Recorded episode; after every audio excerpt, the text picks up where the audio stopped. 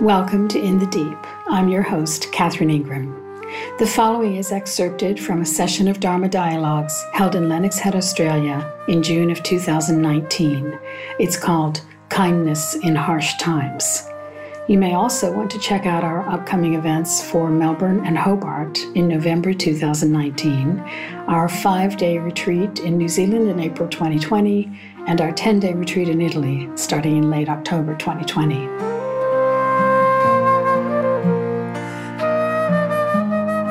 I was just reflecting on kindness. Kindness. Lovely fragrance, just saying the word. And I was thinking about how sometimes I am challenged to be kind in certain circumstances because the kindness impulse is going up against the discerning or judging impulse and how sometimes people can be very challenging and it doesn't engender feelings of kindness toward them, even though they may be most in need of it. And we, I think, in in the last, I don't know how long it's been, it seems a long time, that it's been this sort of meme in the culture that you don't enable people and you don't coddle because it reinforces certain types of habits and things like that. And I think it's probably good to err on the side of being overly generous in this regard that sometimes people are just at their edge.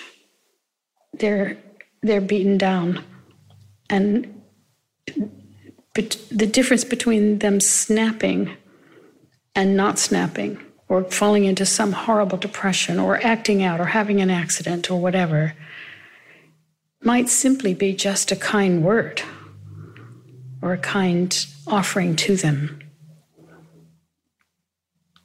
My brother, the one who died, he was often in some sort of crisis, not harmful to others really, but but to himself and not kind of not kind of taking care of himself. And and consequently he was often very very distressed he had a hard hard life and and I would mostly hear be the one that would be hearing about all the terrible things of his day and and being with him while he's crying and and so on. And I would be accused of coddling him and enabling him and and that kind of thing by my family. They didn't have as much tolerance for it, and um, and I must say that now, in this great hindsight, it's been quite a lot of years since his death. All I can think is, I wish I had been more kind. I wish I had been more there for him. I wish I had, you know, like that scene in Schindler's List where he's holding up the ring, a ring that he had, and he's saying, "Why didn't I sell this? To I could have saved, you know, five more people with this ring." You know, like that. It's like so, um, this is yet another thing I think we have to challenge in the culture because things are getting harsher. And yeah, I would, I would, and I do challenge it um, in my own case with situations where I'm called upon to kind of find some deeper understanding, some deeper well of kindness, even in the face of someone acting out, or, or it might appear that this person is making a mess and being unkind themselves. In my hometown where I grew up yesterday, there was a mass shooting 12 people were shot and killed. The shooter was also shot and killed. He's number 13, and now there's also people who are in critical condition. And it all happened quite near where my family is and where they would go at the courthouse, where there's it's the civil building.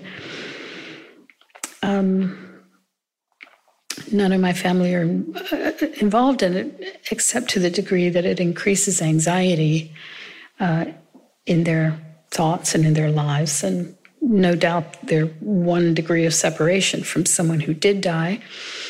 Um, and I was looking at the picture of the shooter, whose face looked very nice, but who obviously had been pressed to his limit. Right? He'd been a he'd been a city employee, an engineer for many years even that day, he walked in and said hello to somebody, and but he snapped, obviously. And we are now living in a time where the pressures are mounting. There's more and more anxiety. There's a lot of stress. And it's going to really, I think we're going to be called upon to offer a lot of understanding going forward into our next phase as these pressures mount, right? And it will challenge each of us because it will seem at times where that you just feel like, no, that person should be, you know, beaten down. Good, good that they're beaten down, you know. But that's obviously not going to help. And the thing about kindness is that it is also kind to yourself to feel. So, of course, when I heard about this thing yesterday, you know, in my thoughts, I'm saying I'm going to look up, I want to see the face of this monster. Instead, I see this nice looking person who has a very sweet, open face, right? And in my mind, in this instant, I said to myself, some pressures mounted, and he snapped. Right? Maybe he was the recipient of a lot of unkindness or a lot of feeling as a failure. That's often what the motivation is in these mass shoot- shootings. For many, many years, my New Year's resolution, I mean, um, we're going back to like the 80s, every single year I had the same one be more kind. So it's something I'm still working on.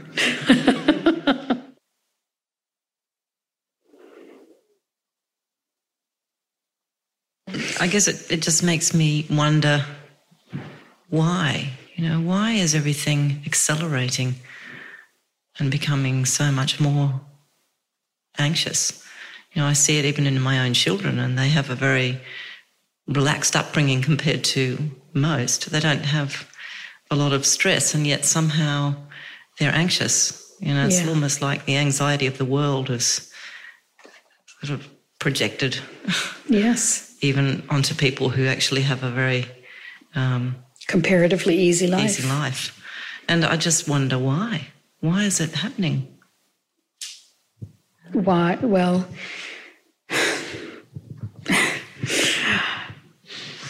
um, it's getting really crowded.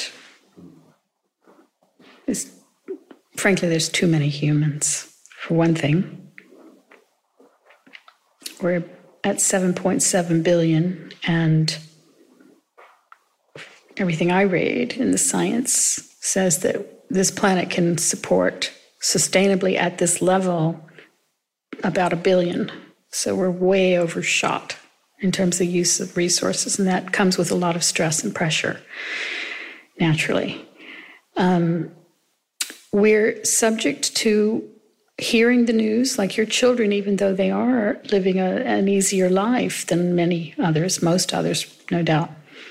But they're privy to the information, um, right? Because they're all linked up.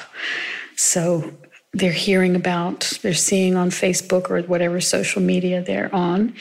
Um, they're seeing on the various programs, no doubt, that they're watching. Um, so there's an intensification of the information. At the same time, there's a lot of, you know, uh, violence and, and darkness rolling through the world. Um, of course, we're all experiencing the change of our climate, of our very ecosystem that we have put so far out of balance. The kids are onto that, right? And that's becoming, especially among the youth, that's becoming very much uh, their primary issue. So their future, there's a line in a song that I love, an old, old song, predates your life, um, by Quicksilver, in which there's a line he says, and I feel the future trembling. Right? They feel the future trembling. I feel the future trembling. We can have some kind of discussion if we want about how we don't really see the future, etc. But we're sensitive creatures. We can we're picking up the vibes. The, the, the, you know, there's there's there's static on the line what we're picking up. So yes, I think that this is the time to, in addition to kindness, um, for each of us to find very profound ways to stay calm ourselves.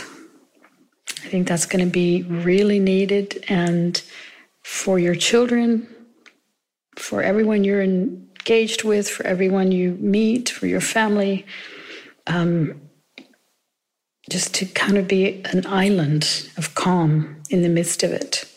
Just as many people in history have had to be that in very dire circumstances, I think there's going to be a lot of that happening now. It is happening. It's happening in lots of the world. We're still living in these bubbles in which we have these conversations as though it's all theoretical. There are millions and millions of people who are not so privileged. The human just this past week, the human rights organizations have made a joint statement that there is a huge humanitarian crisis in Syria because of so much violence. There's millions of people at risk of death by violence in Syria right now. And this is going on in South America, all over Africa. I mean, just in pockets all over the world, and barrios and slums and everywhere, you know. And um, so it's a tough time, you know. No wonder your kids are feeling anxious. You know, one of my girlfriends was telling me the other day that she just watched this Scorsese film about George Harrison. And she was saying, You should watch it. And I realized I had this tiny resistance when she said that. And I thought, Why? And I realized sometimes when I see those reminders of that, that era, it makes me sad because I remember how it felt when I'm looking at those images and hearing the music. I, I, I have an entrainment to that time, and I feel we are so far from that time.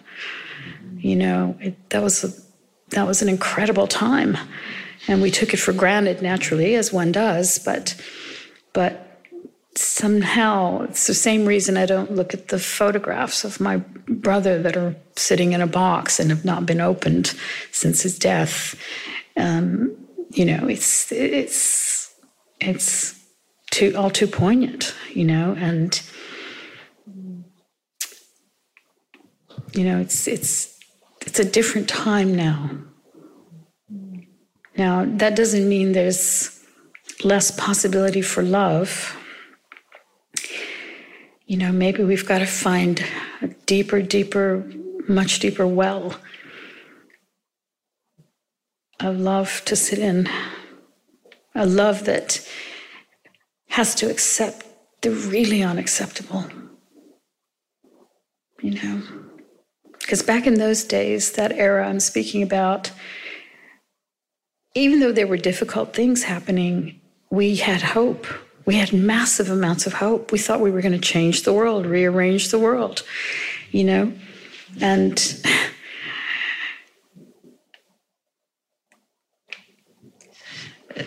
kind of makes it difficult to know how to talk to your children about this now because, um, you know, there's always been this mantra of positivity and you have to be positive and everything's going to be fine. But actually, you can't really say that to your children. You can't say that everything's going to be fine. So it's quite hard to know how to talk to them about the future uh, without it becoming really gloomy and, and even increasing their anxiety. Right. So yeah. it's actually it's quite quite difficult, I think. I so hear you, and I really feel for the parents of young children. I feel for them very deeply, and I know that they're all. Uh, I have a number of friends who are looking at these issues and who have children. Um, some of them have teenage children, and those teenage children are becoming very woke, as they say, in terms of what's going on, and um, and are looking at the possibility that they are not going to have, they can't expect to have these are young people thinking, I don't expect to have a long life. And this is a conversation. Who, I mean, when can we remember in our time that parents would be having these kinds of conversations with their own children, even though um, many times in history that was the case. You know, plagues came along, or Vikings landed, or whatever. You know, there were horrible things that happened and changed life as they knew it. But this is a new, we have crossed a Rubicon into a new territory that I don't think humans have yet faced. And it's really hard. But again, I think you have to come to a place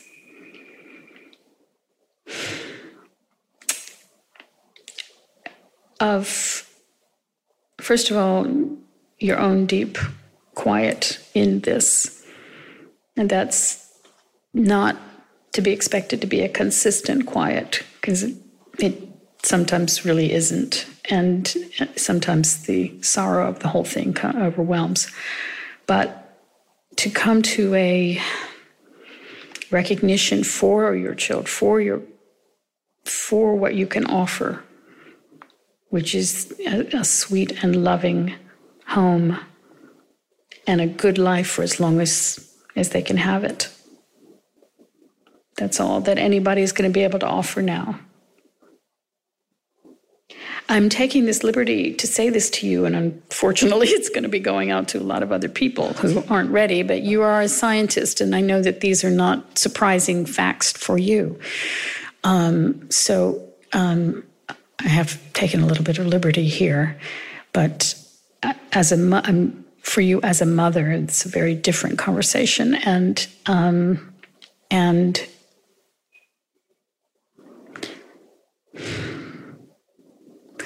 I have been surprised by the descriptions of my friends who have teenagers who are looking at this, how strong they are. I've been really impressed. Now, I've been asking myself and I've been asking my friends do you think it's because their brains aren't very fully developed and they don't understand fully? I have a feeling about teenagers that they don't, they feel invincible and immortal. So maybe it's just some idea to them or whatever. But my friends assure me that no, they're getting it. Um, so then it throws you into the question of do you want to be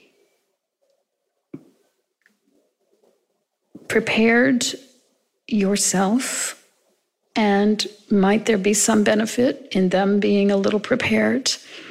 Or maybe not. Maybe you'll think you'll only you as a mother will know your children. Uh, maybe it makes sense to just be agnostic on the conversation with them which is also a fair enough position. You can easily say, who knows how it's going to play out. Um, you know, you could not have to paint a picture of gloom and doom at the same time, not to paint necessarily a rosy picture that says it's going to work out, but let them come to their own decisions or conclusions about things as we go. Do you, uh, do you think there is um, a role to play for hope? That one can always hope that there might be a slim chance, but there's still some hope that maybe we can turn things around if we really try.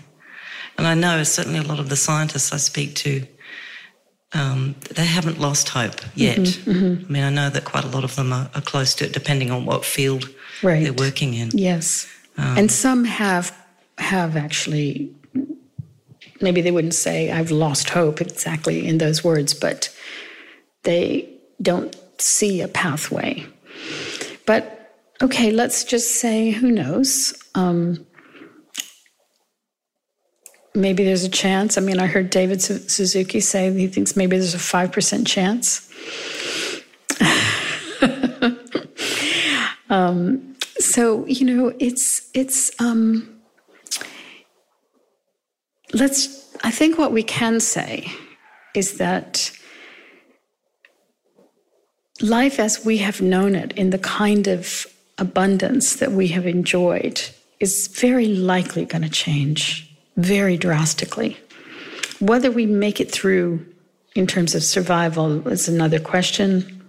One can be much more agnostic about that, but I think there's not much of a chance that we're going to be maintaining this set of living arrangements as we have been for much longer. So um, that has to be has to be addressed and and processed and you know, there's a lot of, I mean, I've been talking a lot recently about using the phrase um, deep acceptance, you know, just keep, there's certain words that I find helpful, you know, acceptance, kindness, go to quiet. And part of it also is releasing certain pictures one has about the future. Like part of what's painful is you have a picture about the future that starts to fade, it starts to tremble, right?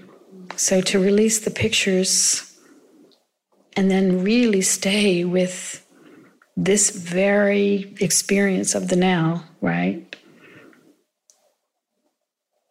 I mean, it's kind of weirdly what we've been talking about in Dharma circles forever. We've been, this has been the, the point. We've been on a lot. And also with knowing that there's no guarantee about life, there's no guarantee of longevity for any anybody. All those people who went to work yesterday in my hometown, right?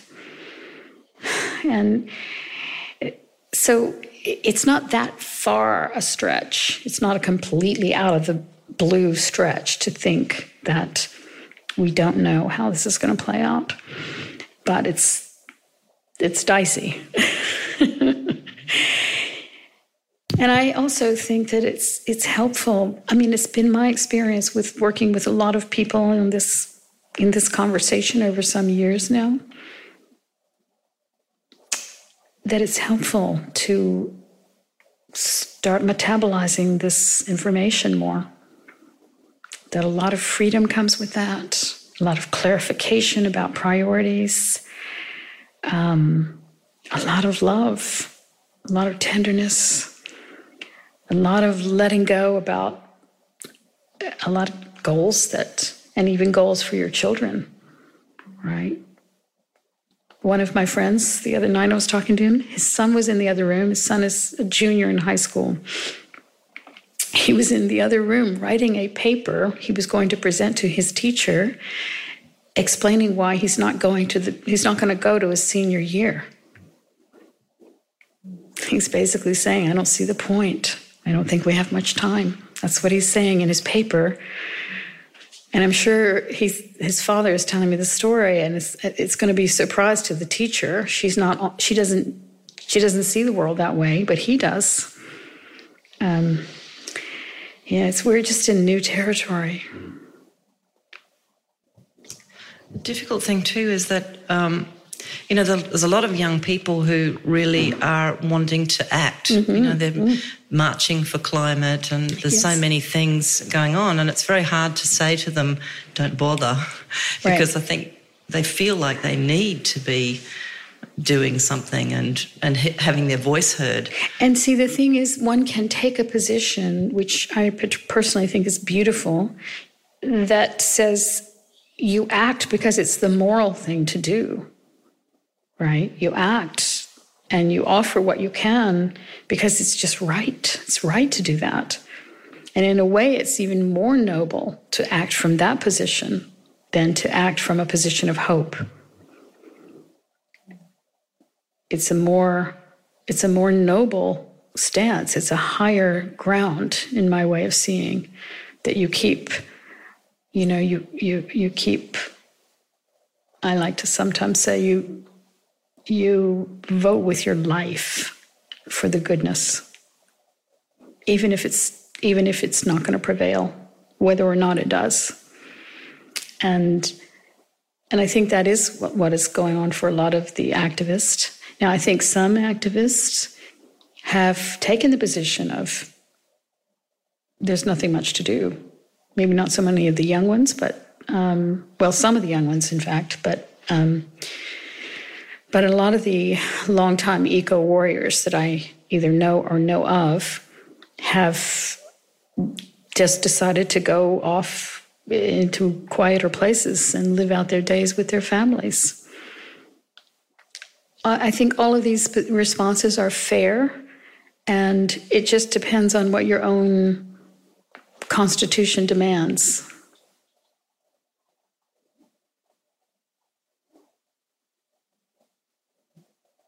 I think it raises a question, and this question comes up in me when I think about things like Extinction Rebellion uh, and the, you know, the the school strikes and you know all those things there's some part of me, which I, I, think is also what you were saying, that is inspired by these movements.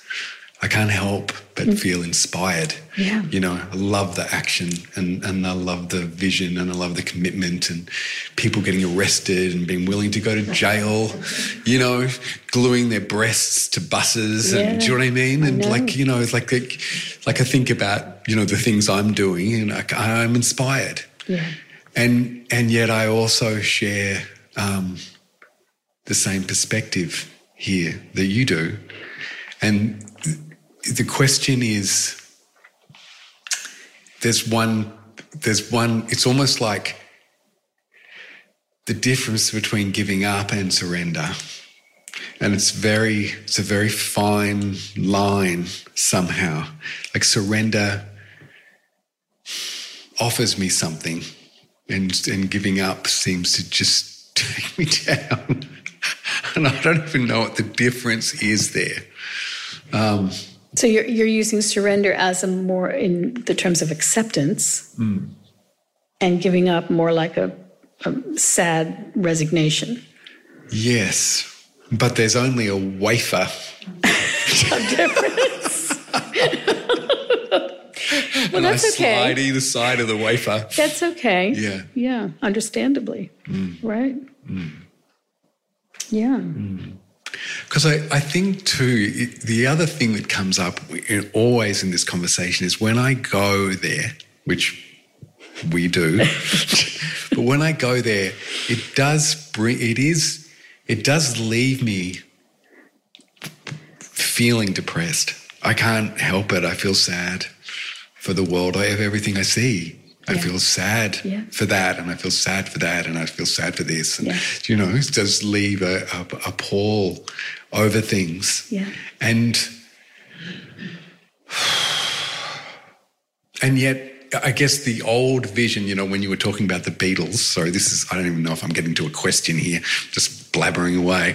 But when I think about, you know, the time of the Beatles and, that whole revolution, which I was, you know, it happened later in Australia. So it was early 70s in Australia, and I was just, you know, pre-teen. So I grabbed a little bit of it. Do you know uh-huh. what I mean? Was, I was very, you know, yeah. impressionable by it. But the the vision of that time was uh, where everyone was freer and there was more love mm-hmm. uh, and people were dropping out and mm-hmm. you know mm-hmm. living on the land and you know self-sufficient and happy yeah you know creative yeah so there was that vision and so so that's quite deep in me of what it would mean to have a good life yeah but that good life doesn't really feel like it's on offer now so there has to be some other version that gets created.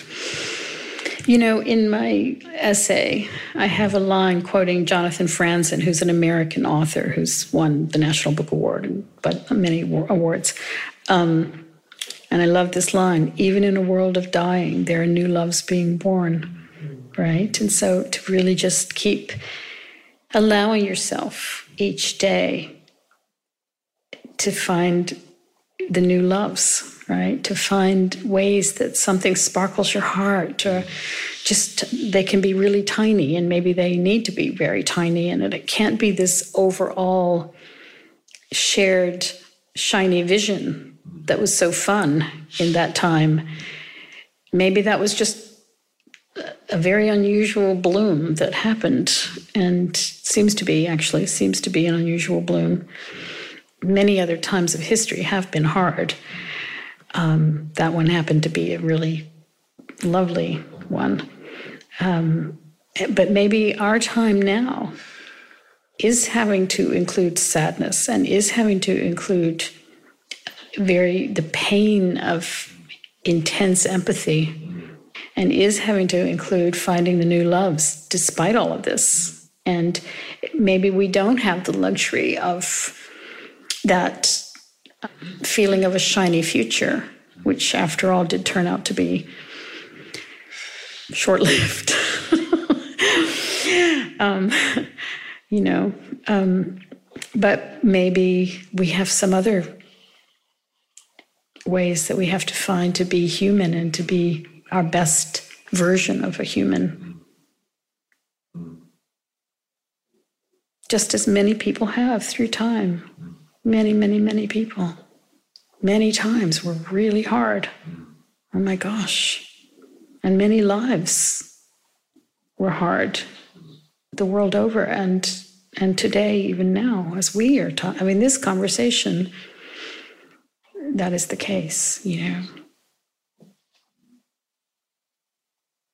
yeah so it's it, we can't just as i was saying you can't be tormented by your future pictures, we also can't be tormented by what went before, right? And we're thrown into, we have to be grateful. We, if we want to get through a day without going crazy, we have to be really grateful for this very day and for what is here now. We're going to have to get it right down to a tiny focus in a way, you know? Which is, you know, I mean, that is the essence of. That's always been the essence of, of, of you know, a spiritual commas, a spiritual practice, hasn't it? Yes. Just, just right, just pushing it right in the face. Yes, mm. it's how sweet the strawberry tasted, mm. right? With mm. the tigers above and the tigers below, and that is that. That is the teaching over and over again, and we get lured, we get we get entranced into uh, you know kind of these dreamlike states in our kind of dreamlike paradises that we move around in. So it, it's I, I mean i think sadness is part of it. I do Sadly. Yes, sadly, it's part of it. Yeah. Yeah. Thank you.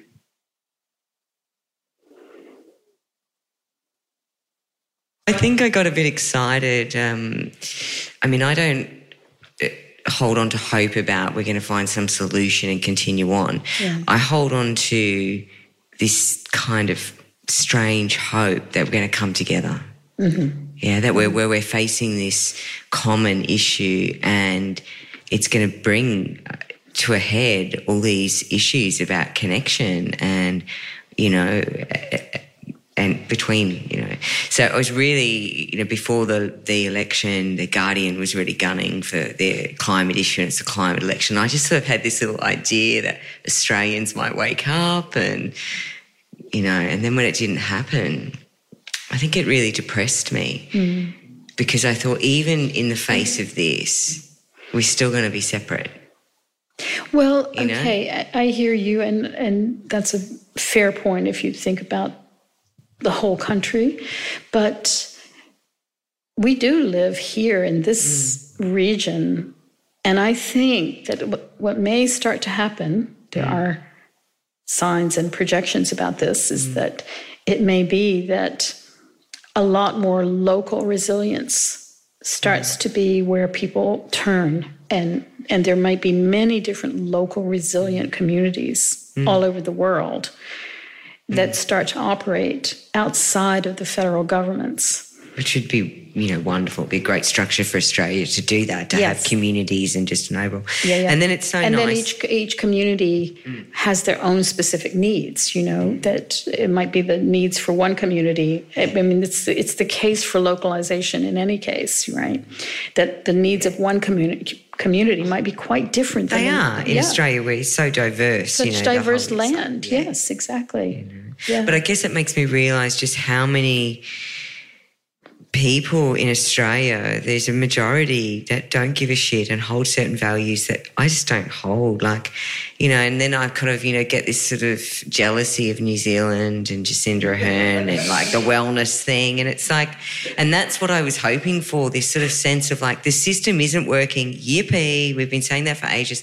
It's an opportunity to try a different life, to be different, for our governments to be different. And I just felt really bogged down by being in Australia and Australian politics. And obviously, there's a big subset of the of the Australian population that really have very different ideas about the environment, about refugees, about you know all sorts of things. but of time time will give the mm. lessons, mm. and you know it's going back to what I said at the beginning about sometimes our ability to feel kindness toward some people, some groups of people, or specific people, um, is is hindered by our judgment, by our feelings that they don't deserve our kindness. They're you know they're asleep or they're ignorant or whatever. And but the thing about ignorance is that it's just someone who hasn't noticed something. You know, it's it's like forgive them for they don't know what they do. It, they, they, people don't realize that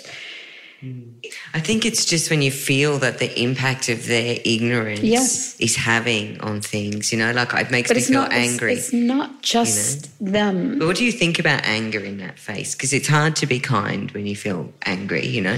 And I. Know, I used to look at America with Trump and oh, be yeah. like, oh my God. And yeah. now I really, I mean, I've felt this about Australia for a long time anyway, but it's now just feels again, you know, that the ignorance is harmful, you know. but ignorance always was. And how far back do we go to start laying the blame? How far back?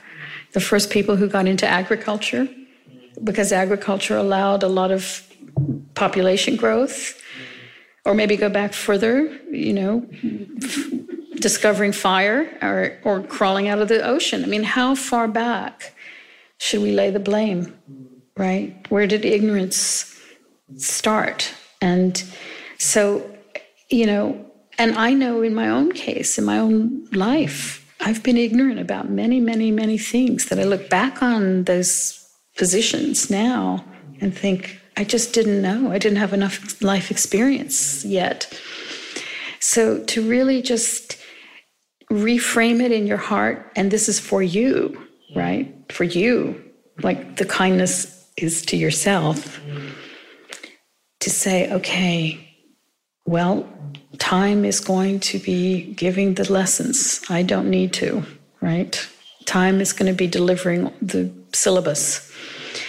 And and a lot of people have moved a great distance.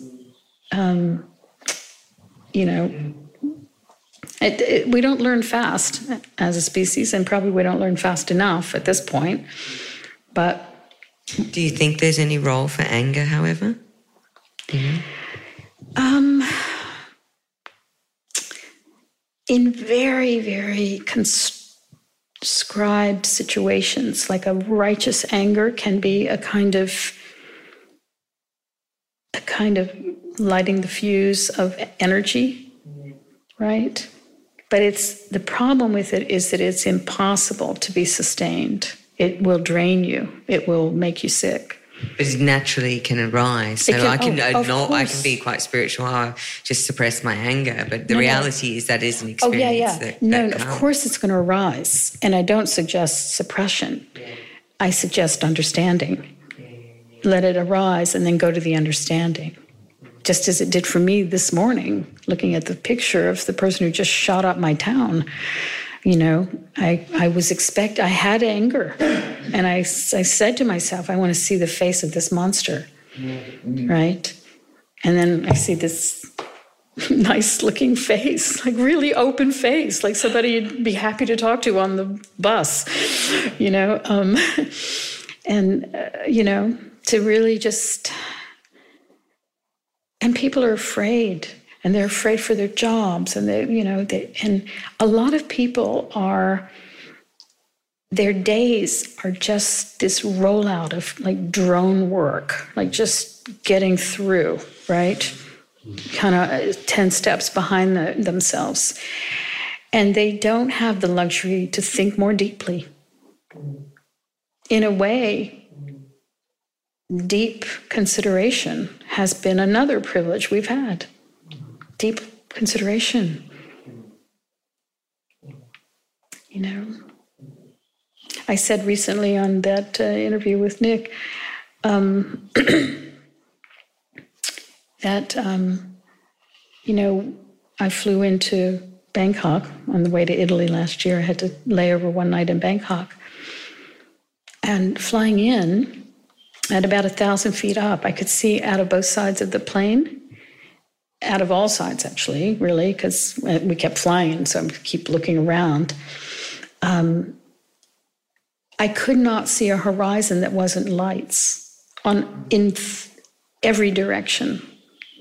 The sprawl was. I hadn't been. I hadn't been there since the early '80s, or maybe '84 or something like that.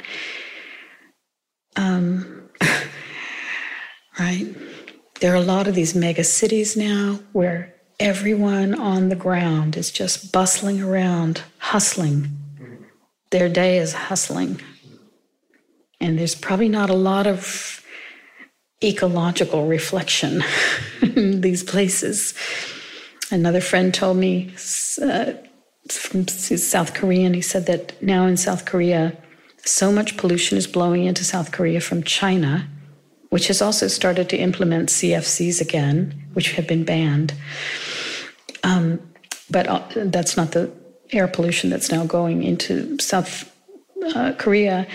Um, but it's so bad that anyone who can afford is, has to have a house filter for their air to breathe their air in South Korea because of the China pollution that's coming into their homes, you know.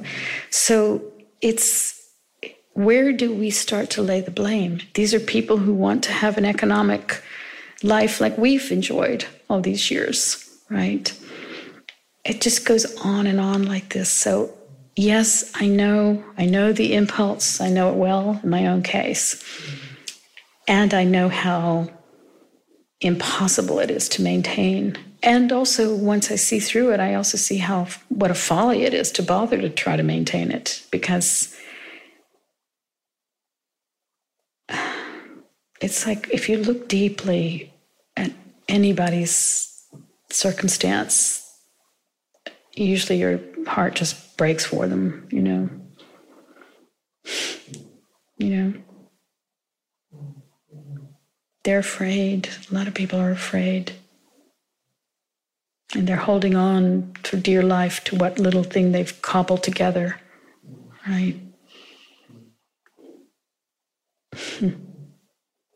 Yeah, I just feel for that that whatever time is left, that the opportunity that that presents to be different and to interact different gets eclipsed by this continuing in a really dead destructive system. You know, but that, ver- end, that you know. very thing that you're seeing yeah. is the transformation for you.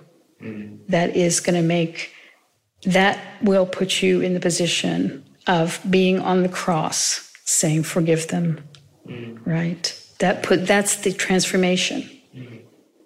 that I'm speaking about today at the beginning, I said sometimes kindness is hard to come by because your discernment and your judgment are making it impossible because you think these people actually deserve your condemnation. Yeah, and even if it's not condemnation, it's sometimes it's just wanting to say something when you know it's pointless. You know, yeah. I had this experience last night, and I was talking to my nephew, and then um, he said, "I don't tell the other nephew, he, you know, he'll get upset. And of course, I just went in and told him, you know, you should do, you know, blah blah blah. And he got upset and left the room. And I was uh-huh. like, and what I wasn't being nasty, I was just, you know, helping him. yes. and, just, and this, so sometimes I, I sort of feel really frustrated with this sense of you just got to shut up all the time, you know, and then and then what do you do with that frustration and anger oh, by yes. seeing things, not being able to say anything, having to pretend, and that's not real no. kindness. And pointing things out when it's not going to help people isn't kindness either. So when you're living in that way where people are blind and it hurts them to become unblind, you've got to also be blind or you've got to be gagged or something. You know, there just isn't a lot of freedom in that. You know, I find it frustrating. Yeah, no, I, I know, of course. Um, but I mean, I'll quote the Buddha. Uh, he, you know, he said, always speak the truth, but only the truth that's skillful. Mm-hmm. And there are times when the skillful thing is to not speak. And, and it's not a, a, a lie. It's, it's in service to the greater good. It's in service to the higher good. You know, that we don't always have to speak every thing that we passionately feel. And no, we're in, we're in new ground now, right? And it's going to cause a lot of uh, a lot of very painful transformation in each of us, right? Um, but the other side of that can be some kind of freedom, you know, where you get to you start living uh, like I, I, was thinking about this recently how and i spoke about it a few weeks ago how your own self-referencing just becomes irrelevant right? It just becomes you're just so uninterested in it there's such a bigger show right? Um, and you and your whole system starts to move much more in thoughts that are we thoughts right? And and that also include you know the, the people who are not exactly on our wavelength right? We inevitably think about them too. Um, but i'm going to come right back to your point about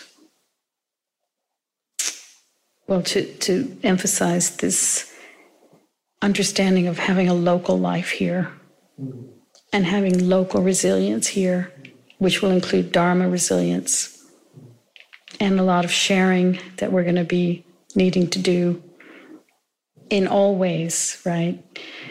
So let's take heart in these ways that we can and not worry about the massive ignorance out there. It's huge. It's massive. It always was, but now there just way, way more people, and they're uh, in a lot more stress than they used to be. Yeah, I mean, this is all predicted. Karl Marx wrote the Communist Manifesto early on, predicting the outcome of capitalism. You yes, know? yes. But here it is. It's like in our faces. It's I suppose I just thought, oh, now well, no one can deny that it's not working, but apparently oh, yeah. you can keep yes. Denying. Oh, yeah. Deni- denial is forevermore. Yeah, definitely. Yes, people can deny.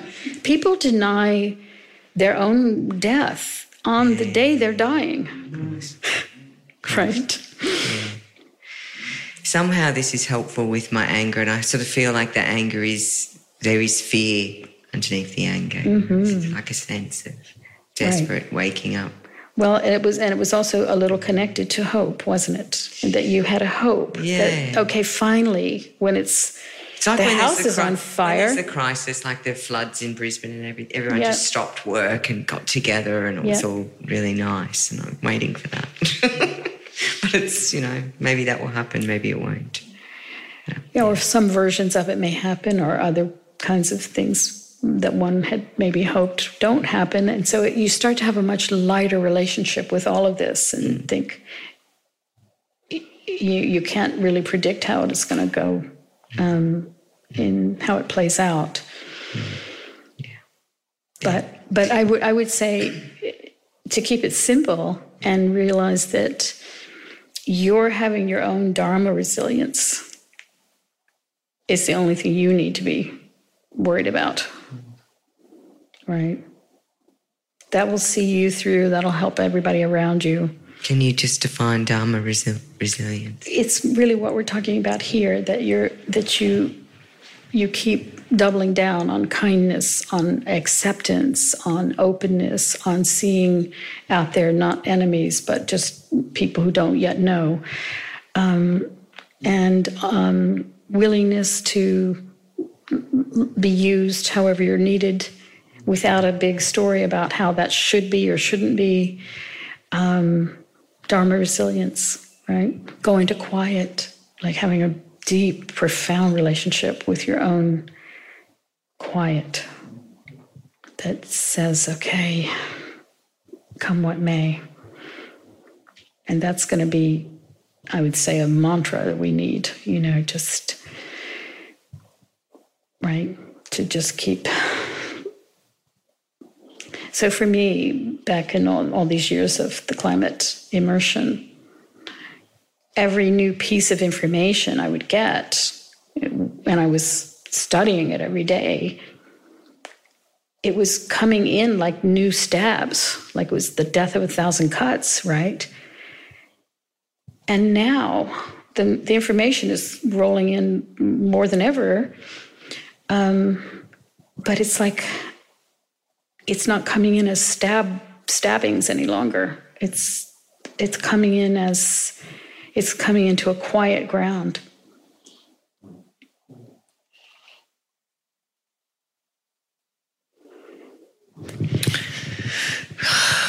I guess I came to just be a part of the conversation, and this has been um, a deep consideration for a long time. And uh, I don't know if you know of the a teacher called Stephen Jenkinson in Canada. I do, yes. I don't know him personally, but yes. yeah, I've Yes. been studying with him the last years, and Oh, and he was just here. He was. Yeah. I had some very privileged, close time, and this has been the the consideration in his efforts and his His work. uh, his work. His you know, it's a th- there's a capacity for engaging in this that he calls a skill in brokenheartedness. That um, in different language, Dharma resilience. I'm transposing, and I'm.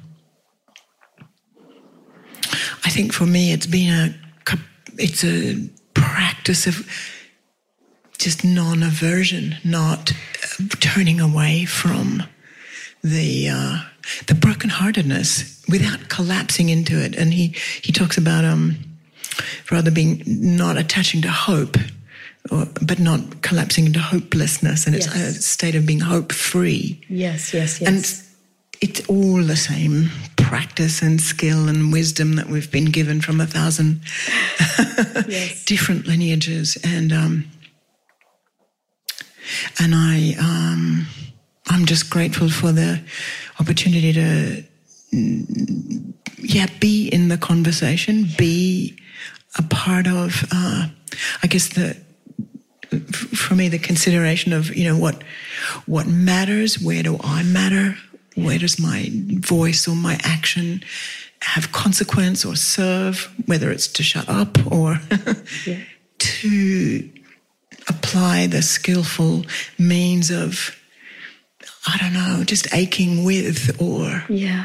You know, maybe it's planting fruit and trees and the, you know the Yes. the the dilemma in my own world, and it's just like having I've been a part of a few very um, aspirational and um, uh, wonderful experiments in communal living from those days where George Harrison was our soundtrack, Yes, and the yes. you know the beauty of that and the the place to hold that still as a as a resource Yes. and not let it all become like ash in my fingers and the gone, gone, gone. Beautiful. Mm.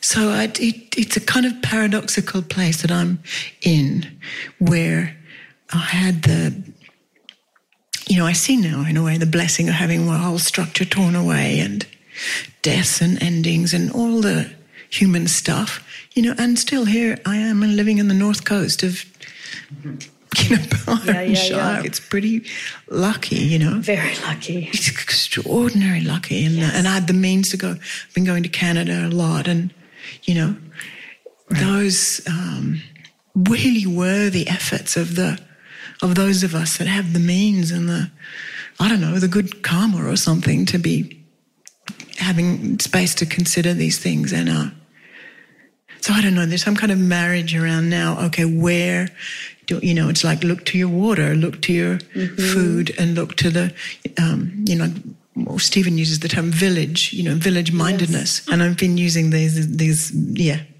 the, the, it's like the work that I'm doing or cultivating more of is is basically in ways we can create skillful, you know, resilience in so many ways. Because, and you know, the invitation to despair and to Yeah.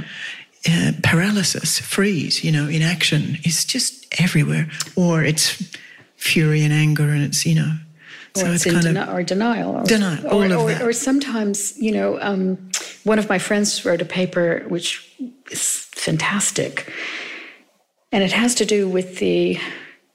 It's like the trauma of ecological awareness, right? And and the the psychology of it, and that his position is, and he can links it to a lot of the addiction, that because we're living so far from our base of life, right? And, and because we're living so far and disconnected from nature, that it's actually ca- causing uh, psychopathy in a, in a lot of people, right? yeah, And yeah, yeah, yeah, Yeah. I do a lot of reading too. That that goes along I have those to be lines careful not to re-traumatize myself.